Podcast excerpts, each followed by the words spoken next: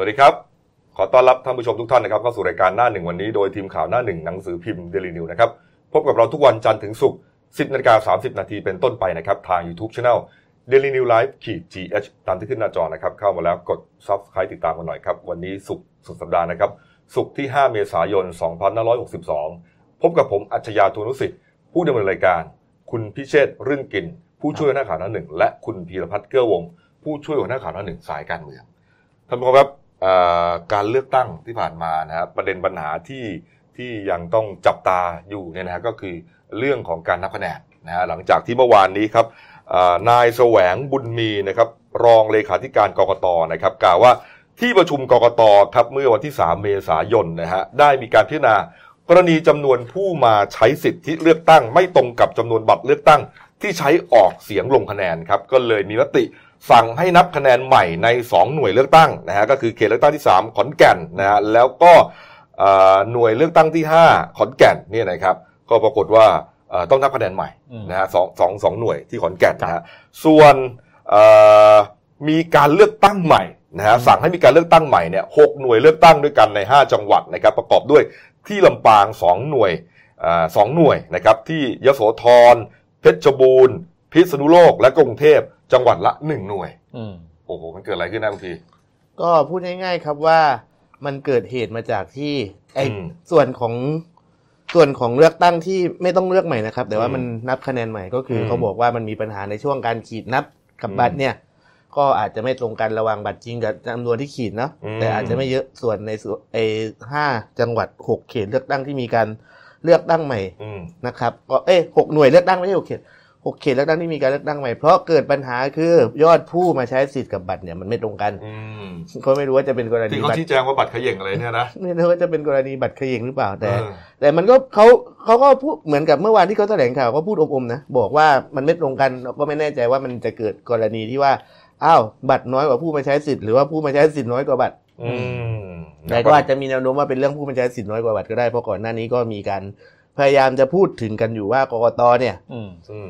จัดเลือกตั้งเที่ยวนี้คือยอดผู้มาใช้สิทธิ์มั่วมากครับออกมีข่าวออกมาว่าจำนวนบัตรที่นับคะแนนเนี่ย เกินจำนวนผู้มาใช้สิทธิ์เนี่ย เป็นล้าน ก็คือเสียงที่นับไปเนี่ย นับเกินกว่าคนที่มาใช้สิทธิ์นั่นเองครับนะฮะแล้วจริง ๆ แล้วเนี่ยเอาเข้าจริงเนี่ยถ้าไอเป็นล้านที่ว่าเนี่ย มันไม่ได้หมายความว่ามีแค่ห้าอ่าหกหกหน่วยใช่ไหมห้าจังหวัดนะครับมันอาจจะมีเยอะกว่านี้นะฮะก็จริง ๆ คือเขาก็เริ่มจะมีการร้องเรียนมาเรื่อย ๆ นะครับอืมเพราะว่า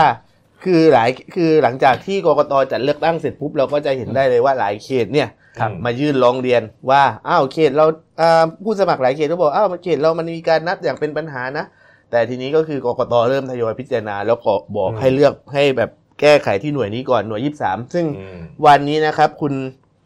ครับว่าที่อ่าอดีตคืออดีตผู้สมัครของคุณของพรรคเพื่อไทยเนี่ย คุณตรีรัตน์นะครับอืมคุณตรีรัตน์สิริจันทโรพาสครับ อ่า เขาก็ออกมาแถลงข่าวเลยหลังจากที่กกตมีมติให้อืมอืมนับเอ่อเลือกกาบัตรใหม่เฉพาะเขตยี่สามครับเลือกหน่วยยี่สามอืมมันจะหลงกับคำว่าเขตกับหน่วยถ้าเขตเนี่ยจะต้องมีการอืมอ่าให้ใบเหลืองใบแดงใบดำก่อน แต่ว่าครับหน่วยนี้ก็คือเฉพาะบางพื้นที่ก็คืออ่าคุณตรีรัตน์นี่ก็ออกมาพูดว่าอ่าอ้าว คือต้องการเรียกร้องให้กกตเนี่ยจัดเลือกตั้งใหม่ทั้งเขตเลยดีทั้งกว่า เขต 13 ของเขาเลยอะไม่ใช่เฉพาะหน่วยใดหน่วยหนึ่ง เพราะว่าเขาเชื่อว่ามันน่าจะมีปัญหาทุกหน่วยเลือกตั้งครับเออนะฮะนะฮะปรากฏว่าไอ้หน่วยเนี้ยอืมเขาก็ชนกับอ่าคุณไอติมใช่ไหมคุณพิษวัชรศิลป์ครับอันนั้นผู้สมัครของประชาธิปัตย์ครับคุณพิษก็บอกเหมือนกันนะครับ บอกว่ากรณีที่กกตมีมติให้เลือกตั้งใหม่ในเขตเลือกตั้งที่ 3 หน่วยเลือกตั้งที่ 32เนี่ยนะครับก็เขาบอกว่า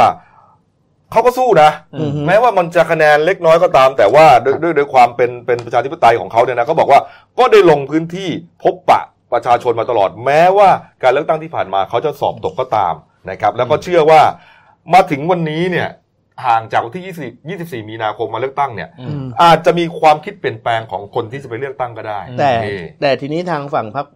พลังประชารัฐนะครับ ซึ่งเป็นผู้ชนะในเขตนั้นก็คือคุณทิติพัฒน์โชติเดชาชัยนันท์อืมอ่า ที่ได้เป็นผู้ชนะ เพราะเขาบอกว่าเขาทำคะแนนฐานเสียงมาดีเนื่องจากพ่อเขาเป็นสกเนาะอืมก็อ่าเหมือนกับไม่ได้สนไม่ได้มายในเรื่องการเลือกตั้งใหม่เฉพาะหน่วยนี้โดยคุณพุทธิพงศ์ปุณกันเนี่ยที่เป็นครับอ่าฝ่ายทำคณะทำงานกทมของพรรคเนี่ยก็บอกอืมประมาณว่า เฉพาะหน่วยเนี้ยมันมีแค่ประมาณ 700 คนเท่านั้นอืมซึ่งถ้ามีการลงคะแนนใหม่ปุ๊บมันก็ไม่มีผลต่อการเปลี่ยนแปลงคะแนนมันไม่มีผลต่อการเปลี่ยนแปลงคะแนนการเลือกตั้งอืมอ่าแล้วก็ อ่าพอไม่นอกจากจะไม่มีผลแล้วก็คือพูดง่ายๆว่าระดับอันดับสองกับอันดับหนึ่งเนี่ยมันห่างกันประมาณมันสาห่ามงเยพัอะนอ่าแม้ว่าจะกวาดหมดเลยก็ไม่ทันเออแม้แม้ว่าจะกวาดหมดเลยก็ไม่ทันแต่อ่าทีเนี้ยที่ทางทางคุณไอติมคุณอะคุณ ใครจิต่อรัตน์เออคุณจิรัตน์ใครต่อใครที่เขาจะหาเสียงนี่เพราะคิดว่าโอเคหน่วยเดียวมันอาจจะมีผลต่อคะแนนปฏิริษีก็ได้อืมเพราะว่ากกตก็พูดออกมาแล้วว่าเมื่อวานก็ท่านบอกว่ามีการเลือกตั้งในหน่วยใหม่ แล้วก็เบรกการนับคะแนนปฏิริษีไว้ก่อน เพราะว่ามันจะมีผลให้เกิดการเปลี่ยนแปลงได้ คือคือจริงๆเนี่ยมันก็เป็นแค่อ่าคำให้สัมภาษณ์นะครับแม้แม้ว่ามันจะไม่มีผลอะไรก็ตามเนี่ยแต่ตามกฎหมายก็ต้องเลือกตั้งใหม่ ถ้าพบการผิดปกติอะไรต่างๆนะเอ่อครับการบัตรเกินอะไรพวกเนี้ยก็ต้องเลือกตั้งใหม่อยู่แล้ว แต่จริงๆแต่จริงๆนะปัญความหาอ่าคุณพี่ว่าก่เราอนเราว่าความที่กกตตอนนี้คือระบบปฏิริษีคือเขามั่วมาก เขาไม่รู้ว่าจะใช้สูตรไหนกันแน่ เอานี้ก่อนเอาไอ้เลือกตั้งหกไอ้หกหน่ไม่วยไม่เนี่ยปเราราจะกฏว่าอะอ่าปเราจะรากฏว่าพอพอเกิดเรื่องนี้ขึ้นมาปุ๊บนะโอ้โห คนเขาก็มาคอมเมนต์นะในโซเชียลมีเดียนะครับ บอกว่าเฮ้ยทำไมไม่เอ่อบอกไปเลือกตั้งใหม่เนี่ยนะก็โอเคก็ต้องทำอยู่แล้วเพราะมันอ่ามัมันมันผิดพลาดใช่ไหมบัตรไม่ตรงกับจำนวนผู้มาใช้สิทธิ์ครับแต่ว่าความผิดที่เกิดขึ้นเนี่ยมันเป็นความผิดของใคร ก็ต้องคนคุมหน่วยเลือกตั้งเนี่ยเออ อย่างเช่นกรณีของของคุณตีรัตน์ที่บอกว่าไอ้เขตไอ้ของหน่วยเลือกตั้งเขต 13 บางกะปิเนี่ยอืมที่ว่าจะเลือกตั้งกันใหม่เฉอืพาะมบางหน่วยเนี่ยอืมเขาบอกว่าผู้มาใช้สิทธิ์น้อยกว่าบัตรเลือกตั้ง หรือว่าการขานคะแนนเนี่ยอื มมันเป็นไปได้ไง เป็นไม่ได้ยังไงเออเออเพราะเพราะคนเข้ามาคนหนึ่งคุณก็แจกบัตรใบหนึ่งอ่าถูกไหมอ่าแล้วบัตรทำไมมันเยอะกว่าล่ะเออเออ มันไม่ได้หมายความว่าต้องเลือกตั้งใหม่เลือกตั้งใหม่มันต้องทำอยู่แล้วเพราะเป็นกฎหมาย แต่ว่าคุณควรจะย้อนไปดูซิว่าใครเขาทำผิดหรือเปล่า เพราะอะไรรู้ไหมเพราะการจัดเลือกการเลือกตั้งใหม่เนี่ยไม่ได้จัดขึ้นมาฟรีๆนะอ่ามัมันต้องมีงบประมาณนะฮะ คนเอ่อผู้สมัครสสก็ต้องไปหาเสียงใหม่ คนไปเลือกตั้งก็ต้องใช้เงินเดินทางมาใหม่ มันเสียเงินเสียทองหมด มันเกิดความผิดพลาดของใคร ไม่ใช่บอกแค่ว่า เอ้ยจัดเลือกตั้งเลือกตั้งใหม่ก็จบ เออคนเลือกตั้งประเด็นใหม่อย่างนี่นี้เสียเวลาด้วยนะ เสียเวลานะเออเมื่อกี้คุณพี่ว่าไง แล้วทีนี้ก็คือการจัดเลือกตั้งใหม่ แล้วก็ประกาศทีละหน่วยทีละหน่วยแบบเนี้ยอืมโอ้โห กว่าสมคือเรื่องร้องเรียนมันเยอะมากแล้วกว่าอืมคุณจะคิดว่าคุณจะประกาศทีละหน่วยเนี่ยพอมันกว่าจะครบมันเมื่อไหร่อะ ในเมื่อเขาต้องรับรองผลเลือกตั้งวันที่ 9 พฤษภาแล้วไม่ใช่เอเหรออนะแล้วอ่าถ้าจัดถ้ารอออกใบเหลือง แล้วปฏิริษพอประกาศจะจัดใหม่ทีละหน่วยแบบนี้ปฏิริษมันก็คำนวณไม่ได้อีกครับ แต่ปฏิริษจะคำนวณได้ไม่ได้เนี่ยตอนนี้อยากให้กกตเนี่ยหาสูตรให้เรียบร้อยก่อนอ้าวว่าตกลงจะใช้สูตรไหนกันแน่ตกลงเอาตกลงเอาใช้ง่ายๆสูตรอะไรเนี่ยคือเอาง่ายๆนะส่วนตัวนะครับเฉพาะแค่ 6 หน่วยเนี่ยห้าจังหวัด 6 หน่วยที่จะเลือกใหม่เนี่ยออออมันจะดึงคะแนนปฏิริษีหมดเลยนะคุณก็คำนวณไม่ได้อยู่ดีอะอืมเอ ถูกอถูกไหมเพราะมันต้องเพิ่มต้องลดอยู่ดีถูอะกต้องอืมถูก็ต้องทำให้ไอ้ไอ้นอกจากคือตอนนี้ยังไม่มีสูตรที่จะคิดปฏิริษีอืมก็ยังคิดไม่ได้อยู่ดีคือหนึ่เพงราะเพราะว่าต้องรอต้องรอเลือกตั้งซ่อมไอ้หกหน่วยอ่าแล้วโดยส่วนตัวอีกนะ ผมเชื่อว่าไม่มีแค่หกหน่วยอืมมันเยอะกว่าต้องนี้มีอีกผมต้องว่าต้องมีอีก เพราะว่าเขาก็เคยแบะท่ามาครับก่อนหน้านี้แล้วมันมีมันมีใบเหลืองใบแดงแน่ครับ อืมอ่าดูว่าก็นี่คือความ วุ่นวายพูดไปวุ่นวายของการเลือกตั้งครั้งนี้จริงๆแล้วนะเรายังไม่ได้สรุปวันสรุปวันด้วยใช่ไหมว่าจะเลือกเมื่อไหแต่ร่เห็นว่าหลังสงกรารๆเพราะว่าครับคือเดิมครับก่อนหน้านี้ทางเลขากกตเขาก็บอกครับว่าถ้าจะมีการเลือกตั้งใหม่แบบเนี้ยในลักษณะที่เพื่อให้การรับรองผลมันก่อนวันที่เอ้ยก่อนวันที่9พฤษภาได้ครับก็อาจจะเป็นวันที่ 21 หรือ 28 เมษายนนะครับอ๋อเพียงแต่ปัญหาคือ ยังไม่มีการระบุมา ต้องเป็นมติกกตก่อนว่าจะการบัตรวันไหนครับอืมนะก็ ถูกถล่มเละกันไปนั้นในโซเชียลมีเดียผมก็พยายามไปไล่อ่านคอมเมนต์ต่าง ๆ ส่วนใหญ่ก็มีแต่คนตำหนิกกตนะครับก็ก็ก็ตามนั้นนะนะครับอะมาดูภารกิจของท่านนายกหน่อยครับพลเอกประยุทธ์จันทร์โอชานะครับนายกรัฐมนตรีครับเมื่อวานนี้เป็นประธานมอบรางวัลให้กับหน่วยงานที่ได้รับรางวัล องค์กรที่มีความเป็นเลิศ ในการบริหารจัดการด้านการเงินการคลังอืมจากกรมบัญชีกลางครับมีหน่วยงานที่ได้รับรางวัล 27 หน่วยงาน 31 รางวัล พลเอกประยุทธ์พูดตอนหนึ่งครับนะฮะอ่าถึงเรื่องการจัดการยุทธศาสตร์ชาติ 20 ปี เขายืนยันว่านี่นี่ผมก็ยังงงๆอยู่ว่ามันมันมันมันมันต่างกันยังไงเขายืนยันว่าไม่ใช่เป็นการสืบทอดอำนาจอ่ายุทธแต่ศาสตร์เป็นชติการสืบทอดการทำงาน อืมโอ้โหนี่ฮะคุณพีเออเขาก็มีวาทกรรมแบบนี้บ่อยนะก่อนหน้านี้ก็บอกว่ายุทธศาสตร์ชาไอยุทธศาสตร์ชาติ ไม่ใช่การสืบทอดอำนาจแต่เป็นการสืบทอดเจตนารมณ์วันนี้ก็มาสืบทอดการทำงานอีกโอ้เรานี่ก็ฮะพบว่า อ่า ยุทธศาสตร์ชาติเป็นเรื่องที่นักการเมืองชุดนี้เขาไม่ปลื้มอืมก็คิดว่ามีแนวโน้มที่ถ้าแก้รัฐธรรมถ้าแก้รัฐธรรมนูญได้ก็ยกออก ก็ต้องบอกว่าเป็นนักการเมืองกลุ่มหนึ่งนะนะเพราะครับางบกลุ่มเขาก็เขาก็เอาด้วยอะอืมเออนะครับนี่ฮะอ่าพลเอกประยุทธ์บอกด้วยนะครับ ว่าบางทีตัวเองก็พูดเล่นไปบ้างนะอืมพูดนู่นพูดนี่ไปบ้าง อย่าไปเอาเป็นสาระสำคัญบางทีนักข่าวหนังสือพิมพ์ เอาไปพาดหัวใหญ่โตเออก็ทำให้เกิดปัญหาขึ้นได้ครับ เออ นี่ฮะ นี่ฮะ ก็จริง ๆ คือพูดได้ง่ายว่ามันอยู่ในภาวะที่สังคมมีความขัดแย้งกันอยู่ระหว่างอืมซ้ายเก่ากับซ้าย เอ๊ะ ระหว่างซ้ายกับกลุ่มซ้ายก็คือกลุ่มที่เขาเรียกว่าสายจัดดัดจริตอะไรเนี่ยเหรอไม่อยากจะใช้คำนั้นอะแต่ว่ากลุ่มถ้ามันไอไอคำว่าซ้ายขวานี่มันมาจากตำราของฝรั่งเศสนะก็คืออมซ้ายนี่ก็จะเป็นพวกที่เป็นฝั่งชาวบ้านฝั่งประชาชนอะไรประมาณเนี้ยอืมฝั่งฝั่งอำนาจฝั่งที่พยายามจะสร้างอำนาจอ่า สร้างตัวเองให้มีอำนาจขึ้นมาฝ่ายขวาก็เป็นฝ่ายที่มีโครงอำนาจเดิมครับอย่างสมมติว่าพวกที่เคยเป็นทหาร พวกที่เคยเป็นชนชั้นปกครองอะไรประมาณเนี้ยอืมอ่าเขาก็เห็นว่าในปัจจุบันนะครับ มันก็มีการประทะกันระหว่างความคิดแนวฝั่งซ้ายกับฝั่งขวาอยู่ครัแล้วบมันก็ค่อนข้างรุนแรงด้วย โดยเฉพาะอืมในยุคปัจจุบันเนี่ยครับกลุ่มฝั่งซ้ายเนี่ยมันเหมือนเป็นซ้ายแบบซ้ายอีลิทใหม่คือมเป็นพวกที่สามารถใช้สื่อมวลชนในการทำนู่นทำนี่ได้ด้วย แล้วก็มีการเผยแพร่ข่าวสาร พวกนี้เป็นคน อ่าเห็นนู่นมาวิจารณ์แล้วก็เผยแพร่กันต่อเองเราถึงจะเห็นได้ว่าเที่ยวเนี้คือพลเอกประยุทธ์เนี่ยคือแสดงอาการ moody กับเรื่องของการออกสื่อมวลชนอาการหงุดหงิดเลยเออหงุดหงิดกับการที่ครับเอ่อมีการแสดงความเห็นออกอินเทอร์เน็ตมากมายหลายเยอะขึ้นมากขึ้นเรื่อยๆโดยเฉพาะล่าสุดเนี่ยครับ ความการแสดงความเห็นออกอินเทอร์เน็ตเนี่ยมันลามไปถึงว่าทำให้ผบทบคือพลเอกอภิรัตคงสมพงษ์เนี่ย moody ไปด้วย เพราะนี่ไงท่านก็บอกว่า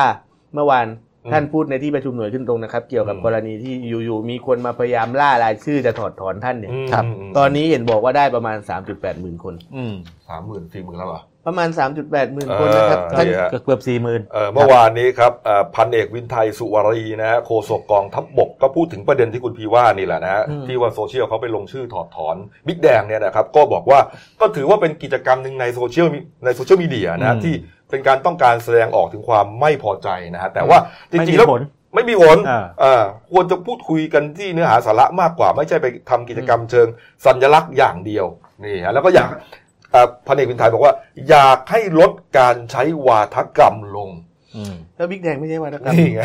นี่ไงเราว่าเราว่าไม่ไม่หรือหรือว่าท่านดินไทยไปบอกบิ๊กแดงวะเนี่ย ไม่รู้แต่จริง ๆ คือทั้งซ้ายทั้งขวาวาทกรรมทั้งคู่อะครับอืมมันลดกันไม่ได้หรอกเพราะว่าอืมการเมืองไทยยุคนี้ก็คือมันมีความแย่งมันมีการแย่งชิงอำนาจปุ๊บพอแย่งชิงชิงอำนาจอันดับแรกมันนำไปสู่ความพยายามจะเอาชนะครับ ความพยายามจะเอาชนะปุ๊บ มันนำไปสู่การแบ่งแยกว่าฝ่ายฉันต้องเป็นฝ่ายถูกอืมทำให้ก็ช่วงนี้ก็คือเกิดวาทกรรมซ้ายขวาปะทะกันอืมถ้าสมมติว่าพูดให้ชัดอีกหน่อย ที่มันเป็นแบบไทยๆก็คือวาทกรรมเอาหรือไม่เอาพลเอกประยุทธ์แค่นั้นั่นนไงเมื่อวานนี้นะฮะอ่าบิ๊กแดงพูดในที่ประชุมหน่วยขึ้นตรงกองทัพบกนะฮะบอกว่าปล่อยไป ปล่อยไปเถอะผมโดนมาเยอะแล้ว แล้วผมก็ไม่ใช่นักการเมืองด้วยอืมอีกทั้งในทางกฎหมายเนี่ย ผมก็ไม่ได้อยู่ในข่ายที่จะถอดถอนได้อืมใช่ ตำแหน่งเขาไปถอดถอนไม่ได้ ถอดถอนไม่ได้ครับ เออ เป็นตำแหน่งที่ได้รับการโปรดเกล้าแล้วก็เหมือนกับเออเป็นตำแหน่งที่โตมากับสายราชการนะ อืมอืม นะครับนะเอามาดูพักการเมืองต่างๆบ้างนะครับ ความเคลื่อนไหวของพักเพื่อไทยครับเมื่อวานนี้ครับคุณภูมิธรรมเวชยชัยนะครับเลขาธิการพักเพื่อไทยนะฮะกล่าวถึงกระแสข่าวคุณหญิงสุดารัตน์เกยุราพันธ์ประธานยุทธศาสตร์การเลือกตั้งของพักเนี่ยฮะจะลดบทบาท แล้วก็จะเหมือนทิ้งห่างพักเพื่อไทยลง อืม เอ๊ะมันเกิดอะไรขึ้นนะจากที่โอ้โหวันก่อน จับไม้มันจับมือกันจัดตั้งรัฐบาล มีคนก็บอกว่าแดนไกลเขาไม่ปลื้มก็ไปออกหน้าออกตามากเกินไป ไม่หรอกครับมันมันมีผมว่าขบวนการสื่อกลุ่มหนึ่งอะอืมต้องบอกว่ามีสื่อกลุ่มหนึ่งก็พยายามจะใส่ชื่อว่าคุณคุณอะไรนะไอการสูงสุดเก่าคุณอ่าชัยเกษมชัยเกษมว่าสุดท้ายแล้วพรรคเพื่อไทยเนี่ยก็จะเสนอชื่อคุณชัยเกษมเออแต่แต่เรื่องของพรรคเพื่อไทยเนี่ยครับถ้าไม่มีทางแดนไกลเขาส่งสัญญาณมาเนี่ยเขาไม่กระเพื่อมกันนะอาจจะมีแนวโน้มว่าเป็นอย่างนั้นหรือเปก็ล่าก็ไม่แน่ใจ เออเพราะว่าเพราะว่าแคนดิเดตเนี่ยมันยังสามคนอยู่อะ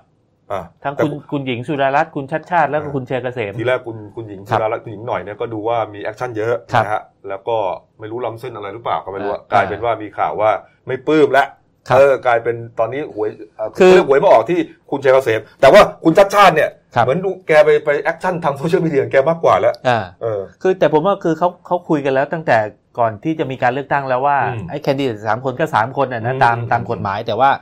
คงจะมีตัวอยู่แล้วอะอืม คือคือก็จุดตอนนี้ก็เป็นการเคลื่อนไหวของแต่ละคนไป คุณภูมิธรรมก็ครับปฏิเสธบอกว่าไม่มีอะไรครับเมื่อวานนี้คุณหญิงก็ยังเข้าพักปกติใช่ไหมอืมก็ยังมาทำงานปกตินะฮะแล้วก็ยังไม่ใช่เวลาที่จะมาพูดถึงเลือกนายกนะครับรออีกหน่อยแล้วกันอ่านี่นี่นี่ฮะส่วนกระแสข่าวงูเห่าในพักเพื่อไทยฮะคุณพีก็คือ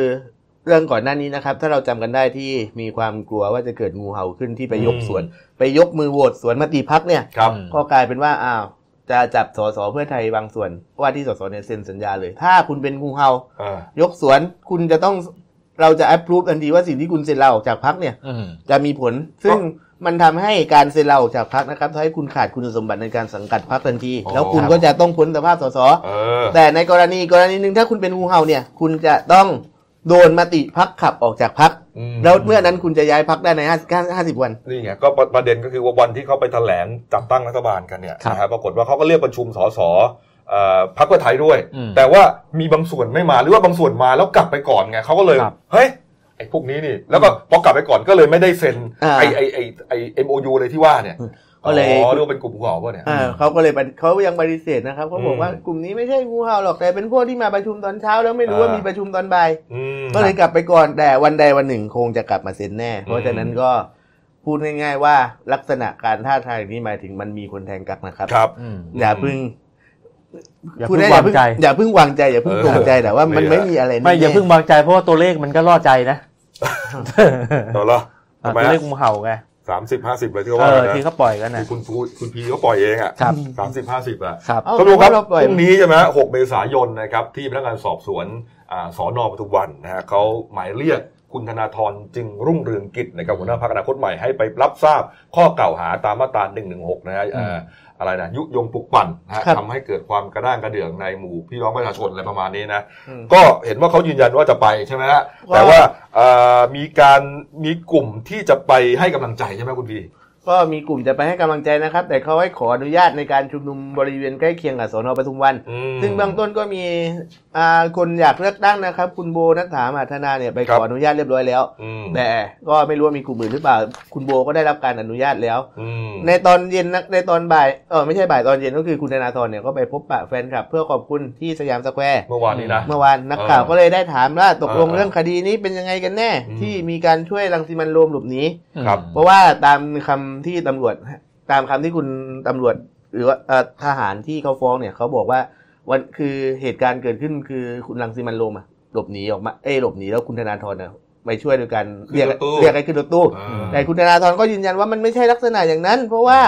มันเกิดเหตุการณ์ที่มันมีกรณีกลุ่มนักศึกษากลุ่มนั้นน่ะมารณรงค์เรื่องอืมต่อต้านรัฐประหารอืมแล้วก็เขาโดนรวบตัวไปที่สอนอปทุมวันนะครับ แล้ววันนั้นคุณธนาธรก็แบบไปให้กำลังใจด้วย ก็เลยกลับ อ่าพอได้นักศึกษาได้รับการปล่อยตัวก็เลยกลับ ก็คือเขาถูกปล่อยตัวมาปกติเขาไม่ได้หนีใช่ไหมอ่าถูกปล่อยตัวปกติก็เลยกลับ แล้วระหว่างทางเดินระหว่างเดินทางกลับเนี่ยก็คือเห็นก็ลังเห็นสิมันต์โรมเนี่ยเดินไปเดินอยู่ข้างทางจะไปขึ้นรถเมล์อืมเขาก็เลยเรียกให้ขึ้นรถตู้บอกเขาจะไปส่งแค่นั้นแหละเออเออเออแต่ไม่ใช่มีความไม่ใช่มีการที่ว่าอ่าพาช่วยพาหนีนะอืมเราก็เลยบอกคุณธนาธรก็เลยบอกว่ามันเป็นการพยายามทำลายความน่าเชื่อถือของพรรคนะครับ ในการปล่อยข่าวลักษณะนี้แล้วก็มีความพยายามปล่อยข่าว เพื่อที่จะกลบกระแสเรื่องการทำงานที่ถูกวิพากษ์วิจารณ์อย่างหนักของกกตด้วย อืมก็เลยเขาก็ยืนยันหนักแน่นว่าก็เขาจับไม่ได้ตาดูนะพรุ่งนี้นะพรุ่งนี้ ว่าถ้าเกิดอะไรขึ้นนะเพราะครับถือว่าคุณธนาธรเนี่ยเขามีแฟนคลับในเรียกว่าโซเชียลมีเดียเยอะนะฮะเป็นพรรคเกิดใหม่ที่มีคะแนน เรียกว่าเป็นเป็นคะแนนเอ่อ คะแนนเสียงเนี่ยเท่าไหร่ครับอะสี่ล้านกว่าใช่ไหมอ่าก็เเราบอกแล้วไงนี่คือ elite ใหม่ในฝั่งซ้าย เนื่องจากว่าเมื่อก่อนฝั่งซ้ายการรวมตัวเนี่ยมันเหมือนพรรคกรรมกรเลยแบบจับนี้ตาที่ดูจับที่ตาจะต้องดูมารวมตัวกันที่จุดใดจุดหนึ่งที่เป็นพื้นที่สาธารณะตอนนี้ก็ใช้อินเทอร์เน็ตกันเอ่อปิดท้ายนิดเดียวครับ งานวันเกิดของปู่ชัยครับ คุณชัยชิดชอบนะครับ ครับจัดขึ้นที่โรงโม่หินศิลาชัยนะที่อำเภอเมืองจังหวัดบุรีรัมย์อ่านนะฮะคุณชัยนี่เป็นท่านรู้จักกันดีนะอดีตประธานรัฐสภานะครัครับ บ แล้วก็เป็นว่าที่สสบัญชีรายชื่อพรรคภูมิใจไทยด้วยนะ นี่อายุ 90 91นะฮะอ่านี่นี่91ปรากฏว่าโอ้โหคในรับงานครับ นักการเมืองอืมน้อยใหญ่นะฮะข้าราชการในจังหวัดนะฮะครับ ผู้ว่าราชการจังหวัด ครับ ส่วนนักการเมืองนะนี่คุณสุวพลสารัมอดีตรัฐมนตรีคมนาคม คุณอ่า สมศักดิ์ปริศนานันทคุณ คุณสุประชัยโพสุนะฮะชาดาเทเศษก็ไปนะแต่ว่าไฮไลท์มันอยู่ที่คุณอนุทิน นี่ไงบิ๊กครับ หนูไงคุณหนูไงฮะ ครับชันบิกุลหัวหน้าพักภูมิใจไทย ก็เดินเข้าไปครับเข้าไปกราบนะฮะอ่าแล้วก็เนี่ยฮะอย่างที่เห็นเนี่ยอ่าผูกข้อไม้ข้อมือปู่ชัยนะแล้วก็ขอพรปู่ชัยค่อยพรนะข อให้เป็นนายก ขอให้ได้เป็นนายกเออคือคือถ้าได้เป็นนายกนี่ต้องต้องไปอยู่ฝั่งนี้เลยนะเออฝั่งฝั่งเพื่อไทย อืมจริงเพราะเห็นว่าเขาทางก็ใช่ไงเขาเขาจะเสนอเหรอแล้วเอาแล้วจะไปชนกับลุงตู่ได้ไง ก็ไม่รู้ล่ะถ้าจากเป็นนายกก็ต้องมาอยู่ฝั่งนี้เหรอเพราะถ้าไปฝั่งนู้นไม่ได้เป็นไม่ได้แเป็นเออครับ ถ้าใครเคยไปลงโม่หินปู่ชัยเนี่ยด้วยครับปู่ชัยเขาไม่ได้เป็นแค่เจ้าพ่อนะฮะเออเขาเป็นเจ้าพระยาเลยนะเออใหญ่มากครับนะผมเคยไปนะโอ้โหใหญ่จริงๆนะฮะแล้วก็ครับเป็นอาณาจักรที่ยิ่งใหญ่มาก นะฮะแล้วแล้วปู่ชัยเนี่ยถ้าประชุมสภาเมื่อไหร่ในเปิดประชุมเมื่อไหร่แกต้องเป็นประธานสภา เพราะว่าอายุมากที่สุดประธานอาวุโสสภาชั่วคราวอาวุโสที่สุดเออประธานสภาชั่วคราวอย่างที่คุณอัธยาว่าเออครับอะนะครับ โอเคนะอะท่านผู้ชมครับเมื่อวานนี้ครับเอ่อมีเรื่องราวดีๆ เกิดขึ้นที่จังหวัดพังงาครับอืมเขาบอกว่าเอ่อชาวบ้านเนี่ยเขาเห็นชายคนหนึ่งนะสูงวัยอืมก็สวมเนี่ยอย่างที่เห็นในภาพเนี่ยเข้ามานะฮะครับนี่ฮะ ถือถุงเหมือนกระสอบปุ๋ยสักอย่างหนึ่งนะแล้วก็ครัมีบไม้เขี่ยอ่าไม้จิ้มอ่าขยะขึ้นขยะมาครับทำติดต่อกันหลายวันนะฮะอ่าจนเป็นที่ชินตาขับรถเก๋งมาจอดริมถนนอ่านนะฮะจุดที่เจอก็จะอยู่ตรงแยกรปชถนนสายเมืองพังงาทับปุดนะฮะที่หมู่สามตำบลถ้ำน้ำผุดอำเภอเมืองพังงาอืมแม่ค้าแม่ขายเขาก็ใจว่าเอ๊ะเป็นคนสติไม่ดีหรือเปล่าโทษทีนะก็บอกว่าคนบ้า คนบ้าหรือเปล่า มาจอดแต่เขาก็ดูไปดูมาเอ๊ะครับ ก็ดูว่าครับเรียบร้อยนะ เรีไม่ยบร้ใช่อย ว่าบ้าบออะไรอย่างนั้นแต่นะงตัวก็สุภาพเรียบร้อยเออพูดปรากฏง่ยๆว่านักครับข่าวก็เลยเข้าไปถามนะครัฮะบนักข่าวเห็นก็ไปถามปรากฏว่า โอ้โหนี่ฮะคนที่เห็นอยู่ในภาพนี้นะฮะชื่อว่าคุณมวลอ่อนศรีครับอายุ 64 ปีครับ อ่า เป็นอดีตรองอธิบดีผู้พิพากษาภาค 9 จังหวัดสงขลาครับอ่า ปัจจุบันดำรงตำแหน่งเป็นผู้พิพากษาอาวุโสประจำศาลเยาวชนและครอบครัว จังหวัดพังงาครับ ครับ โอ้โหตอนนั้นน่ะนักข่าวก็รู้สึกว่าเฮ้ย มันน่าทึ่งนะครับเออก็ถือว่าเป็นข้าราชการฝ่ายตุลาการระดับสูงอืมครับเป็นระดับสูงแล้วนะอืมครับเนี่ยคุณบวนบอกว่าเป็นคนมีนิสัยรักความสะอาดมาตั้งแต่เด็กๆอ่านะแล้วก็ตอนที่เป็นนักศึกษาธรรมศาสตร์เนี่ยก็เป็นอันบัณฑิตอาสามาตลอดครับนะอ่า แม้ว่าตัวเองจะมีรับราชการเป็นตำแหน่งใหญ่โตเนี่ยนะอืมแต่ว่าก็ไม่เคยละทิ้งครับการทำงานเพื่อสังคมเป็นจิตอาสาเลย ใช้เวลาว่างในช่วงพักเที่ยงมีนิดหน่อยเองอ่ากินข้าวเสร็จก็ครึ่งชั่วโมงแล้วมั้งครับนะเหลืออีกแป๊บเดียวฮะมาเดินเนี่ยเก็บขยะบริเวณสองข้างทางใกล้กับที่ทำงานเขานี่แหละอ่าที่ศาลที่ศาลจังหวัดพังงาเนี่ยครับก็ไม่รู้ว่าจะเป็นประเด็นข่าวอะไรอ่าเพราะว่าจริง ๆ แค่จะตั้งใจทำความดี กิจกรรมสาธารณะ ตามหน้าที่ของพลเมืองดีเท่านั้นอ่านี่ฮะนี่ฮะโอ้โหผู้พิพากษาอาวุโสบอกด้วยนะครับ บอกว่าประเทศเนี่ยลงทุนโฆษณาเป็นพันล้านดึงอ่าดูดนักท่องเที่ยวเข้าประเทศอ่าแต่ว่านักท่องเที่ยวเขาไม่ได้มาเพื่อที่จะมาดูความเจริญเท่านั้นอ่าเขามาดูอารยธรรม วัฒนธรรมความสะอาดความเป็นระเบียบเรียบร้อยด้วย นี่ฮะโอ้โหนี่ครับ แล้วชาวบ้านที่เห็นที่แรกนึกว่าเป็นคนบ้า พอรู้ว่าเป็นผู้พิพากษาเท่านั้นแหละโอ้โหตกใจเลยอึ้นะงไม่นึกมาก่อนว่าครับเออคนที่เราคิดว่าเป็นคนบ้าเนี่ยอืมจะเป็นถึงผู้พิพากษา แล้วก็นี่ฮะขยะเนี่ยผมเห็นสังเกตดูเก็บแล้วเนี่ยไปใส่ท้ายรถเบนซ์นะอ่าเหมือนกับรถเบนซ์เนี่ยที่จอดอยู่เนี่ยอ่าทีนี้เก็บทุกครับวันเลยในทางเทศบาลพังงานี่เขาจะเอาหน้าไปไว้ไหนเนี่ยทำไมไม่มาทำหน้าที่ของตัวเองเนี่ยมาปล่อยให้ผู้พิพากษามาเก็บขยะได้ไงเนี่ยครับ เอออะ ปิดท้ายอีกเรื่องหนึ่งนะครับเบรกนี้ครับ กรณีบิ๊กโจ๊กนะพลตำรวจโทสุรเชษฐ์หักพานครับ จับกลุ่มนางสาวเสียปิงอืมชัยสารนะครับครับ หรือว่าดรเซปิงนะคครับประธานโครงการศัลยกรรมความงาม Face Off อืมแล้วก็นายบทมากรวัฒนนนท์นะครับ เพื่อนชายครับคนสนิท ที่ไปหลอกลวงเหมือนไปฉ้อโกงประชาชนนะครับมีผู้เสียหายเจ็ดคนเจ็ดคนเอ่อแล้วก็ไปทำศัลยกรรมอ้างว่า Face Off เปลี่ยนใบหน้าได้ครัจาบกแก่เป็นเด็กเลย แต่ว่าทำไม่สำเร็จหน้าเขาเสียโฉมเสียเงินไป 5 ล้านบาท เมื่อครับวานนี้บิ๊กโจ๊กเอ่อมีแถลงเพิ่มเติมนะฮะอืมพี่เชษฐ์นะอืมก็ก็เมื่อวานนี้บิ๊กโจ๊กก็แถลงว่าตอนนี้ก็มีกลุ่มผู้เสียหายเนี่ยเจ็ดเจ็ดคนเนี่ยฮะเข้าโครงที่เข้าโครงการสัญญกรรมของดรเซปิงเขาก็มาร้องทุกข์กับตำรวจครับนะฮะเนื่องจากไปทำสัญญกรรมแล้วเนี่ยไม่ ผลที่ได้เนี่ยไม่เป็นไปตามวัตถุประสงค์อืมทำให้สูญเสียเงินจำนวนมากครับเอ่อตำรวจก็เลยออกออกเอ่ออ่ารวบรวมพยานหลักฐานแล้วก็ออกหมายจับอืมแต่ว่าทางกลุ่มผู้ต้องหาเนี่ยก็ยังยังให้การปฏิเสธอยู่ครับครับแต่นี้บิ๊กโจ๊กก็บอกว่าอ่าอ่าดรเซปิงเนี่ยเขาบอกว่าจบด็อกเตอร์จริงนะอ๋อแต่จบด้านการบริหาร ไม่ได้เกี่ยวกับการไม่ได้เกี่ยวแพทย์ศัลยไม่ได้เกี่ยวด้านศัลยกรรมเลยครับนะฮะอืมก็ไม่ได้เกี่ยวก็ ชวนจะเอาผิดเพิ่มเติมในเรื่องโฆษณาชวนเชื่อหรือเปล่าเนี่ยต้องขยายผลอีกทีอืมทีนี้ครับเมื่อเขาไม่ได้จบแพทย์เองเนี่ยครับก็มันต้องมีคนทำให้เขาไงครับเอ่อหมายถึงว่าทำผู้เสียหายเนี่ยครับก็ไปตรวจสอบครับ พบว่ามีโรงพยาบาลแห่งหนึ่งครับ ที่เข้ามาเกี่ยวข้องนี้ครับและก็แพทย์จริง ๆ นะครับที่เป็นผู้ทำศัลยกรรมด้วยอีกสอสองงคคนนอ่านี่ฮะก็คงต้องขยายผลไปถึงไปยังโรงพยาบาลกับแพทย์อีกสองคนด้วยอืมส่วนกรณีของ นักร้องเพลงลูกทุ่งคนดังเนี่ย ถ้ายังจำกันได้เมื่อปี2ปีที่แล้วคุณสุรชัย ก็ไปทำมาสหมนุ่บัมติเจริญหนุ่มแน่นเลยหล่อเหลาเลยเออคุณสุรชัยสมบัติเจริญครับก็มาช่วยเป็นพรีเซนเตอร์โฆษณาด้วยอืมอืมอืมแต่บิ๊กโจ๊กก็บอกก็ดูแล้วไม่น่าจะผิดอะครับเพราะว่าเขาทำไปด้วยเจตนาบริสุทธิ์เออแล้วเขาก็สำเร็จไงอาจจะเขาถึงช่วยเออเขาถึงรอมาเป็นพรีเซนเตอร์รอเหลาเลยเออคุณนะสุรฮะชัยเนี่ยก็ผู้ครับหนึ่งในผู้เสียหายครับนางสาวไรวินรอสันบอกว่าทุกวันนี้แทบไม่กล้าส่องกระจกครับครับ เพราะว่ารับใบหน้าอันเสียโฉมของตัวเองไม่ได้ แล้วก็สามีที่เป็นชาวต่างชาติคบกันมามากกว่า 13 ปี อ่าก็ทำท่าจะทิ้งแล้วอะครับ เออ เพราะว่ารับไม่ได้กับเมียที่หน้าตาเปลี่ยนไปขนาดนี้ก็ยืนยันว่าจะต่อสู้ให้ถึงที่สุดอืมนี่ครับอะปิดท้ายเบรกนี้ที่การ์ตูนการเมืองของคุณขวดนะครับครับ นี่ฮะเอ่อเป็นการพูดคุยกันของเด็กคนหนึ่งนะฮะเด็กคนหนึ่งกับนายทหารที่มียศเต็มหน้าอกเนี่ยนะ อืม เอ่อเด็กคนหนึ่งบอกว่า ล่ารายชื่อถอดถอน สงสัยเรื่องความโปร่งใสของกกตเรียกร้องให้เปิดเผยคะแนนแต่ละหน่วยครับอะอ้าวแล้วคนที่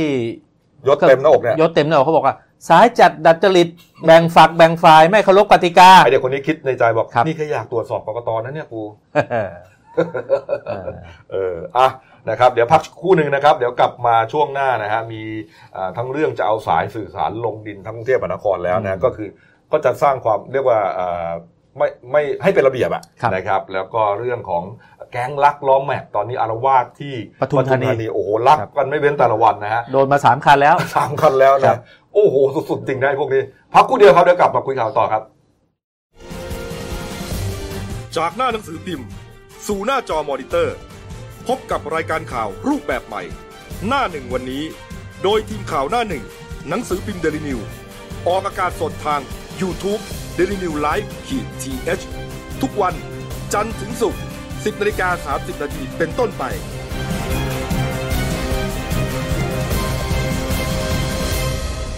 แล้วคุณจะได้รู้จักข่าวที่ลึกยิ่งขึ้น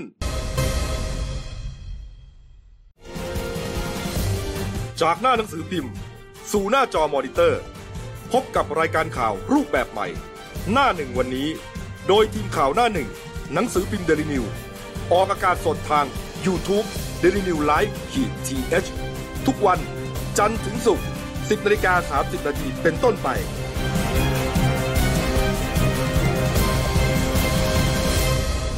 แล้วคุณจะได้รู้จักข่าวที่ลึกยิ่งขึ้น ครับผมเข้าสู่ช่วงสองของรายการหน้าหนึ่งวันนี้ครับ คุณสิวสันต์เมฆสัจจกุลครับหัวหน้าหมูนะครับหัวหน้าข่าวหน้าหนึ่งครับอืม ท่านผู้ชมครับเมื่อวานนี้ครับที่สารวการกรุงเทพมหานครครับอืมคณะผู้บริหารกทมครับเอ่อที่จะเข้าร่วมริ้วขบวนเชิญคนโทน้ำศักดิ์สิทธิ์ของกรุงเทพมหานครครับจากหอศาสตราคมในพระบรมมหาราชวัง ไปยังกระทรวงมหาดไทย เข้าร่วมประชุมรับฟังการชี้แจงรายละเอียดพิธีพลีกรรมตักน้ำศักดิ์สิทธิ์ แล้วก็เส้นทางการเดินนะครับวิธีการเดินและขั้นตอนการปฏิบัติในริ้วขบวนเชิญคนโทน้ำครับโดยมีการสาธิตการเดิน แล้วก็ปรับแผนการเดินใหม่นะครับหลังจากที่ได้ซักซ้อมกันที่อาคารกีฬาเวท2ที่ไทยญี่ปุ่นดินแดงนะฮะไปเมื่อวันที่ครับ26 มีนาคมที่ผ่านมาครับอ่าคุณศิลปะสวยระวีแสงศูนย์นะครับปลัดกรุงเทพมหานครก็บอกว่า การซ้อมริ้วขบวนเชิญคนโทน้ำศักดิ์สิทธิ์ กรุงเทพมหานครนั้น ขณะนี้มีความพร้อมกว่าร้อยละ85ครับอืมอ่าการซ้อมครั้งล่าสุดพบว่ายังไม่พร้อมเพรียงเท่าไหร่นักนะฮะครัก็บเกิดพิจารณาปรับรูปแบบใหม่เพื่อให้เกิดความสง่างามสมเกียรติมากยิ่งขึ้นสมครับพระเกียรติครับอ่านะฮะอืมอ่านะครับต่อมาอ่าช่วงบ่ายครับพลตำรวจเอกอัศวินขวัญเมืองนะครับผู้ว่าราชการกรุงเทพมหานครครับอ่าก็ได้เข้าไปซักซ้อมการตักน้ำศักดิ์สิทธิ์ในหอศาสตราคมนะครับในพระบรมมหาราชวังนะฮะพร้อมเชิญคนโทน้ำศักดิ์สิทธิ์จากหอศาสตราคมครับขึ้นรถยนต์ บริเวณหน้าพระที่นั่งอมรินทร์วินิจฉัยนะครับเพื่อออกไปยังริ้วขบวนนะครับบริเวณถนนหน้าพระลานนะครับจากนั้นจะเคลื่อนริ้วขบวนเลี้ยวขวาเข้าสู่ถนนสนามชัยครับแล้วก็ตามเส้นทางนะฮะสุดท้ายก็เอ่อเข้าสู่กระทรวงมหาดไทยนะฮะแล้วก็ครัจะบอัญเชิญคนโทน้ำศักดิ์สิทธิ์กรุงเทพมหานครครับขึ้นวางบนแท่นที่จัดไว้สำหรับคนโท ณห้องดอกแก้วสารวาการกระทรวงมหาดไทยนะครับร่วมกับคนโทน้ำศักดิ์สิทธิ์จาก 76 จังหวัดทั่วประเทศนะครับเพื่อรอการ ประกอบพิธีเสกน้ำอภิเษกนะครับในวันที่ 18 เมษายนนี้ครับ เวลา 17นาฬิกา19 นาทีถึง 21นาฬิกา30 นาทีณวัดสุทัศน์เทพวรารามครับนี่ครับก็เป็นอืมขั้นตอนของการอัญเชิญน้ำศักดิ์สิทธิ์ใช่ไหมที่มาจากทั่วประเทศครับเลยนะฮะงานก็เอ่อจะมีจริงๆพระพิธีเนี่ยจะมีวันพรุ่งนี้ด้วยใช่ไหมฮะพรุ่งนี้เป็นเป็นพิธีตักน้ำตักน้ำครับนฮทั่วประเทศทั่วประเทศทั่วประเทศเลยพร้อมกันครับนะฮะส่วน ส่วนพิธีจริงเนี่ยก็จะมีวันที่ 4 5 6 พฤษภาคมครับนี่ฮะนี่ครับบรรยากาศตามต่างจังหวัดนะฮะก็ก็มีการซ้อมเสมือนจริง เช่นเดียวกันนะครับ ไม่ว่าจะเป็นที่จังหวัดเชียงรายนะครัฮะบ จังหวัดพิษณุโลก กาฬสินธุ์หนองคาย พวกเนี้ยนะก็มีการครับ ซ้อมกันทั้งสิ้นครับ นี่ฮะ อ่ามีการซักซ้อมในโหนี่เต็มเกือบเต็มยศเลยนะ เหมือนวันจริงเลย อ่าครับอ่าผมอืมนี่ครัฮะบ นี่ครับ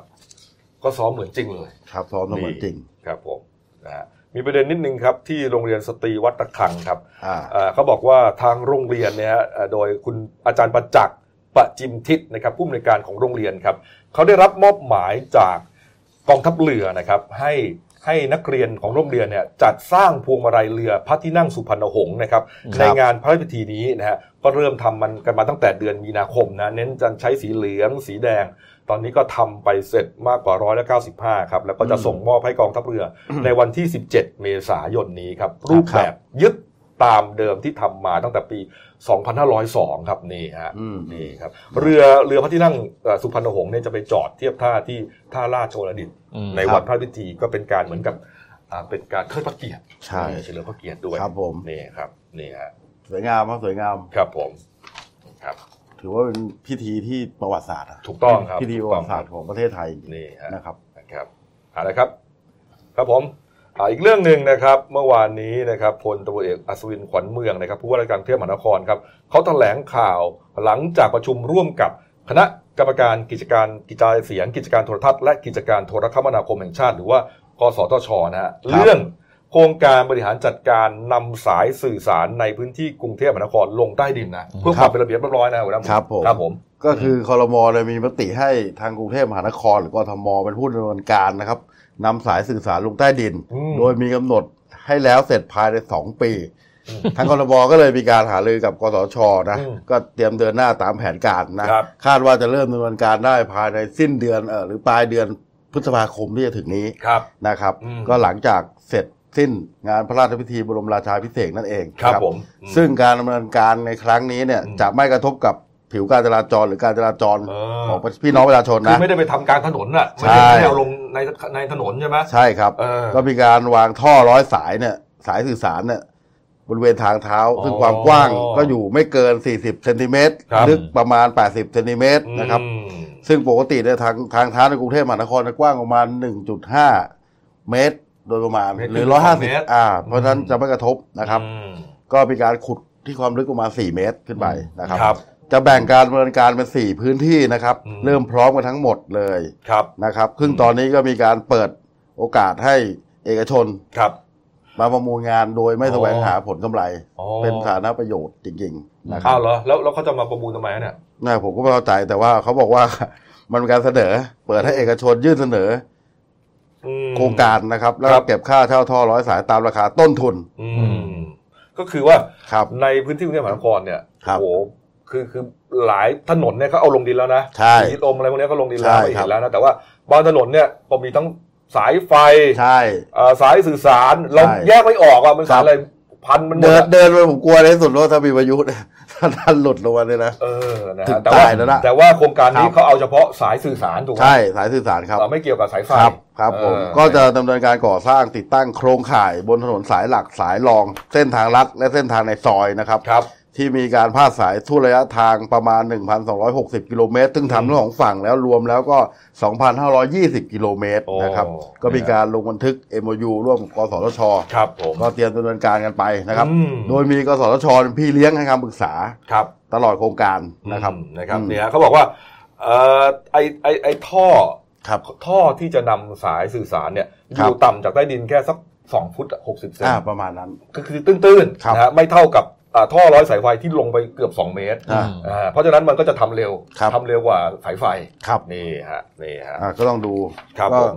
สิ้นเดือนปลายปลายๆเดือนก็ต้องมีอะไรบ้างพฤษภอะสายโทรศัพท์สายเคเบิลทีวีเคเบิลทีวีอินเทอร์เน็ต เคเบิลไอ้แก้วอินเทอร์เน็ตอะไรพวกเนี้ยใช่ไหมครับครับ เออนะอะก็เพื่อความเป็นระเบียบเรียบร้อยนะครับครับ เอาละครับ อีกหน่อยประเทศอ่าอีกหน่อยกรุงเทพมหานครก็จะสวยงามเป็นระเบียบใช่อ่าใช่ครับนะฮะ ไปที่ไหนก็สบายใจไม่มีสะดุดนะครับ เอ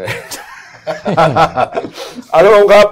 ไอ้แก๊งล้อแม็กนะ ออกอาละวาดโอ้โหที่ปทุมธานีครับครับ โอ้โหเกิดขึ้นไม่เว้นแต่ละวันนะ คุณพิเชษครับ ว่าไปเลยฮะ ก็เมื่อวานนี้สัก 11 โมงเนี่ยเรื่องนี้ฮะอุกอาจมาก ตำรวจตำรวจเอ่อโรงพักคลองหลวง ครับ จังหวัดปทุมธานีก็ได้รับแจ้งว่ามีคนร้ายเอ่อลักล้อแม็กเออรถปิกอัพนะฮะ เออครับ ที่จอดอยู่ริมพหลเอ่อริมถนนพหลโยธินครับ เอ่อบริเวณหน้าโรงพยาบาลธรรมศาสตร์กลางวันแสกศูย์รังสิตอืมเออกลางวันแสกๆเลยเนี่ยโอ้โหหน้าโรงพยาบาลธรรมศาสตร์ๆไม่ใช่ศูนย์รัเอาไป อันเดียวด้วย ครับ ก็คือเขามาตรวจสอบก็พบครัว่าเป็นรถรถคันเนี้ยนะฮะอ่าปิกอัพมิตซูบิชิเนี่ยฮะแต่ตั้งแต่งอืมเอ่อตกแต่งสวยงามหน่อยสีดำเนี่ยฮะครับก็ปรากฏว่าจอดอยู่ในสภาพล้อทั้งสี่ล้อถูกถอดไปหมดเลย แล้วก็มีเอาหินเอาอะไรเนี่ยมารองล้อไว้อิดอิดเอาครัก้อนอิดเอาก้อนอิฐอะไรครับเนี่ยมารองล้อไปอือืมมเขาบอกนะสี่ล้อเนี่ยครับหายไปหมดเลยอืมล้อแม็กเอ่อ แล้วก็ยางด้วยเออครับเขาบอกว่าตอนนี้เขาสอบถามพยานเนี่ยเขาบอกมีแท็กซี่ คนขับแท็กซี่คนหนึ่งอะชื่อว่าคุณเอกชัยเนี่ยฮะฮะครับนัทวุฒิศักดิ์อายุครับ44 ปีคนขับรถยนต์แท็กซี่ส่วนบุคคลเขาบอกว่าเขาผ่านมาเนี่ยเขาเห็นความผิดปกติเหมือนกัน บอกว่ามีรถปิกอัพฟอร์ดเออ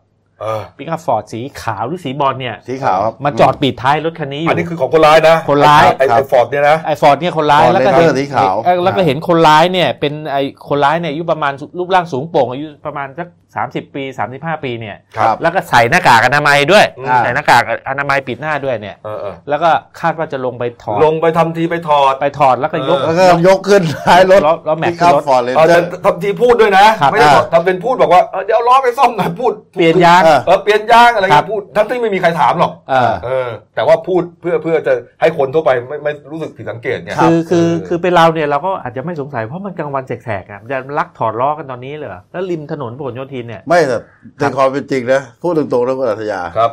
จะเอาไปซ่อมเลยสี่ล้อ มันคงเป็นไปไม่ได้มั้งแต่นี่มาถึงอ่าเอ่อคุณแท็กซี่เขาก็เลยไหวพริบดีไงอ่าเขาเขาเลยถ่ายถ่ายคลิปคลิปถ่ายถ่ายรูปไว้เนี่ยครับเออเห็นแต่ทะนี่เบียนคุณชัดเจนเจ้าของรถคนเนี้ก็ชื่อคุณสิทธิพรสิทธิเชนอายุ 47 ปีเขาบอกครับว่าก่อนเกิดเหตุเนี่ยอืมเอ่อเขากับภรรยาเนี่ยก็จอดรถไว้ที่เนี่ย ตั้งแต่ตอน9โมงเช้าเขามาโรงพยาบาลใช่ไหมเพื่อมาหาแพทย์ที่โรงพยาบาลธรรมศาสตร์ศูนย์รังสิตเนี่ยครับก็เดินข้ามเข้าไปก็ถึงแล้วเนี่ยอ่าอ่ามันไม่ไปจอดในโรงพยาบาลอะคิดว่าที่จอดรถเต็มลานจอดรถคงเต็มก็เลยวนมาจอดครับเออเขาบอกว่าเขาเนี่ยติดตามเห็นข่าวแล้วนะว่ามันมีเอ่อโจรลักรถกำลังอารวาสเพราะว่าปทุมธานีเนี่ยเมื่อวันอ่าก่อนเนี่ยก็มีที่คลองหลวงใช่แล้วก็มีที่โรงพักธัญบุรีไอ้ก็พวกมีแก๊งลักล้อแม็กเนี่ยนะมันมีครัมาบสองสามหัวแล้วสองสามคันแล้วเขาอ่านข่าวเจอเหมือนกันเออเออไม่เขาไม่คิดว่าเขาจะมาจอดอยู่ริมถนนกลางวันเงี้ยจะโดน ครับเออเออไม่คิดว่าจะข่าวที่ตัวเองเห็นเนี่ยไม่นึกว่าจะเป็นตัวเองครับโอ้คุณเออเทศไม่ต้องซีเรียสหรอกผมก็เคยโดนนะฮะไปจอดทานอาหารริมถนนแบบนี้แหละครับ ครับ นั่งห่างกับรถประมาณ20เมตร เห็นรถอยู่เนี่ยเออครับ มันมีรถปิกอัพอี u สุมาจอดบังอยู่มาห้าทีแล้วก็ไปอ่า แล้วโดนไปกี่ล้อนะฮะยางอะไรหายครับอ๋ออะไรใช่ไหมอะไรครับโอ้โหแป๊บเดียวจริงครับเออผมก็สงสัยมันมาจอดทำไม แต่ก็ไอ้ม่ด้ยางอะไรนี่ครัคุบณศิวสันต์ยังขับต่อไปได้ แต่เนี่ยขับต่อไปไม่ได้ครับต้องหายางมาใส่ก่อนสี่ล้อเลยเออแล้วสี่ล้อเนี่ยเขาบอกมูลค่ามันสี่หมื่นบาทประมาณสี่หมื่นใช่มันล้อมันล้อแม็กล้อแม็กขอบยี่สิบสองนิ้วอะอืมอ่าเออแล้วก็ที่ยางคุณพิเชษบอกนะฮะครับ ก่อนหน้านี้ก็เคยเกิดขึ้นมาแล้วครับนะในครับท้องที่สพประตูน้ำจุฬาเนี่ยฮะพูดง่ายว่าวันซื้อเนี่ยเออวันซื้อเองครันะบเนี่ยอืมผู้เสียหายนางสาววิภาบุญมีเนี่ยครับโอ้โหก็โดนเหมือนกันครับอันนั้นก็โดนไปสี่ล้อเกือบสามหมื่นเหมือนกันเออนี่ฮะแล้ววันที่สองเมษายนครัก็บเกิดเหตุเคยเกิดมาแล้วอีก ที่ที่คลสองพคลองหลวงอีกครับคาดว่าสามเหตุการณ์เนี้น่าจะเป็นแก๊งเดียวกันนี่แหละเอออมเออนี่ฮะครับโอ้โห เอาละเออสุดยอดจริงครับเออก็เตือนกันระวังก็ไว้ระวังไว้นะครับระวังไว้อย่าไว้ใจเออไปจอดที่ไหนก็ถอดล้อเก็บไม่ใช่อะฮะถอดในพื้นที่ที่ปลอดภัยเออนะฮะอะปิดท้ายที่ข่าวนี้ครับมีข่าวเอ่อจากต่างประเทศนะครับครับสำนักข่าวต่างประเทศรายงานจากกรุงวอชิงตันนะครับสหรัฐอเมริกาบอกว่าเมื่อวันที่ 4 เมษายนครับอ่านิสสันฟ็อกนะฮะเขามีมีรายงานนะระบุว่าในเจฟเบซอสนะครับผู้ครับก่อตั้ง แล้วก็เป็นเจ้าของบริษัทอเมซอนนะครับอืมถือว่าเป็นมหาเศรษฐีอันดับหนึ่งของโลกณปัจจุบันนี้ครับครับได้บรรยุอ่าบรรลุข้อตกลง หมายถึงว่าหย่ากันเด็ดขาดเรียบร้อยแล้วกับภรรยาเขาครับชื่อว่านางแมคเคนซี่เบซอสครับอืมก็ครับการหย่ากันแน่นอนครับต้องมีการฟ้องร้องเรื่องของมรดกนะฮะก็ปรากฏว่าอ่าทางคุณแมคเคนซี่ภรรยาเนี่ยฮะ จะได้สัดส่วนการถือครองหุ้น 4%ใน Amazon นะครับครับ คิดเป็นมูลค่าตอนนี้ก็ 8 9 0 0 0 0 ล้านดอลลาร์สหรัฐ หรือว่าประมาณ 28 ล้านล้านบาทอืมโอ้โอ้โหโห เนี่ยฟ้องหย่าเนี่ยฮะครั้งเดียวครับเอ่อแม้ว่าแมคเคนซี่เนี่ยนะจะบอกว่าทรัพย์สินที่ได้จากการฟ้องหย่าทั้งหมดเนี่ยนะฮะจะเป็นทุนนะฮะคือจะมอบให้กับกิจการของ The Washington Post แล้วก็ Blue Origin ครับBlue Origin นะครับซึ่งอืมเป็นบริษัท อวกาศเอกชนที่เจฟเนี่ยสามีเขาเนี่ยนะก่อตั้งขึ้นมาเนี่ยนะแต่ว่าปริมาณทรัพย์สินที่ว่านี้ก็ยังส่งผลให้เธอเนี่ยกลายเป็นสตรีที่ร่ำรวยที่สุดอันดับ 3 ของโลกนะครับอืมรองโอ้โหจากนางฟรองซัวส์เบตตองกูร์เมเยอร์สนะครับทายาทของอาณาจักร L'Oreal L'Oreal นะครับอืมแล้วก็นางอลิสวอลตันบุตรสาวคนโตของตระกูล ผู้ก่อตั้งอาณาจักรวอลมาร์ตของอืมสหรัฐอเมริกาครับอืมนี่ฮะอืมนี่ครับ โอ้โหครับเนี่ยเขาบอกว่าเจฟเนี่ยตอนนี้อายุ 55 ปี ครับแล้วก็ภรรยาเนี่ย 48 ครับ อืม แต่งงานกันย้อนหลังไปเมื่อปี 36 ครับนี่ฮะอืมแล้วก็เอ่อส่วนการส่วนการหย่ากันนี่ฮะจะมีผลอย่างเป็นทางการภายใน 90 วันนะฮะซึ่งการหย่าครั้งนี้ครับเขาถือเป็นการแยกทางระหว่างสามีกับภรรยาที่มีมูลค่าแพงที่สุดในโลกเลยโอ้โห นี่ฮะโอ้โห สาเหตุเกิดจากอ๋อผมนี่อยากเกิดรู้จากเหมือนกันว่าคุณเจฟครับเขาครัมีบ รายงานว่าแอบไปคบหากับแอบกิ๊กเอ่อ กับอืมอดีตผู้ประกาศข่าวและผู้ดำเนินรายการของ Fox าโอ้โหนี่ฮะ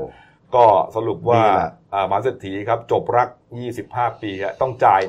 1.1 ล้านล้านบาทครับอืมอื้อหือโอ้โหนะรวมรวมทั้งหมดแล้วนะฝ่ายหญิงนี่1.1ล้านล้านบาทเรียกว่าฝ่ายหญิงนี่หย่าแล้วรวยขึ้นแท่นอันดับอ่าสามและขเรื่องโลูกใช่ใช่เรื่องลูกก็เรื่องลูกทั้คู่ก็ก็ยังมีสิทธิ์อยู่ดูแลร่วมกันอยู่ ใช่ อ่าอ่านะครับอะครบตัวนะครับ ครับนี่ฮะผมมาดูสื่อพิมพ์นิดนึงนะอะ อ่านะครับนี่เลย หลายข่าวที่ไม่ได้เล่นนะฮะฝุ่นควันก็ยังฟุ้งอยู่นะที่เหนือนะครับเขาบอกว่าทำลายเศรษฐกิจไปแล้วเป็นหมื่นล้านนะเนี่ยเอาครับ เครื่องครับยิงยิงไอ้น้ำใช่ไหมใช่พ่นใช่ครับใส่พ่น เนี่ยฮะอืมนี่ครับนี่ฮะส่วนรณรงค์ลดตายอุบัติเหตุช่วงสงกรารก็ยังทำอยู่นะ อ่า อ่าที่น่าสนใจคือเขาบอกว่าอ่าปาร์ตี้โฟมที่จัดโดยอ่า ส่วนใหญ่จะเป็นหน่วยงานภาครัฐเนี่ย ห้ามห้ามจัดเพราะว่ามันเสี่ยงต่ออุบัติเหตุใช่แล้วก็ เสี่ยงต่ออาจจะมีไฟฟ้ารั่วไฟฟ้าช็อตเออได้เพราะเคยมีมาแล้ว ครับแล้วก็บางทีอาจจะไม่แต่ยกเว้นเอกชนนะพูดง่ายๆอาจยังจะจัดได้นะอาจจะไม่ส กปรกหรือไม่ถูกสุขลักษณะอ่าด้วยใช่ปาร์ตี้โฟมเรื่องอะไรพวกเนี้ยอาจจะไม่ถูกเป็นแหล่งสุขลักษณะแพร่เชื้อโรคเป็นแหล่งแพร่เชื้อโรคครับ ครับเอาละครับครบถ้วนนะครับ ฝากช่องเราด้วยนะครับเดลินิวส์กีจีเอสนะครับ เข้ามาแล้วกดซับ s c คร b e กันนะ กดกระดิ่งแจ้งเตือน มีรายการดี ๆ ทั้งวันและทุกวันนะครับ วันนี้หมดเวลานะครับ เราสามคนลาไปก่อน ลาไปก่อนครับ สวัสดีครับ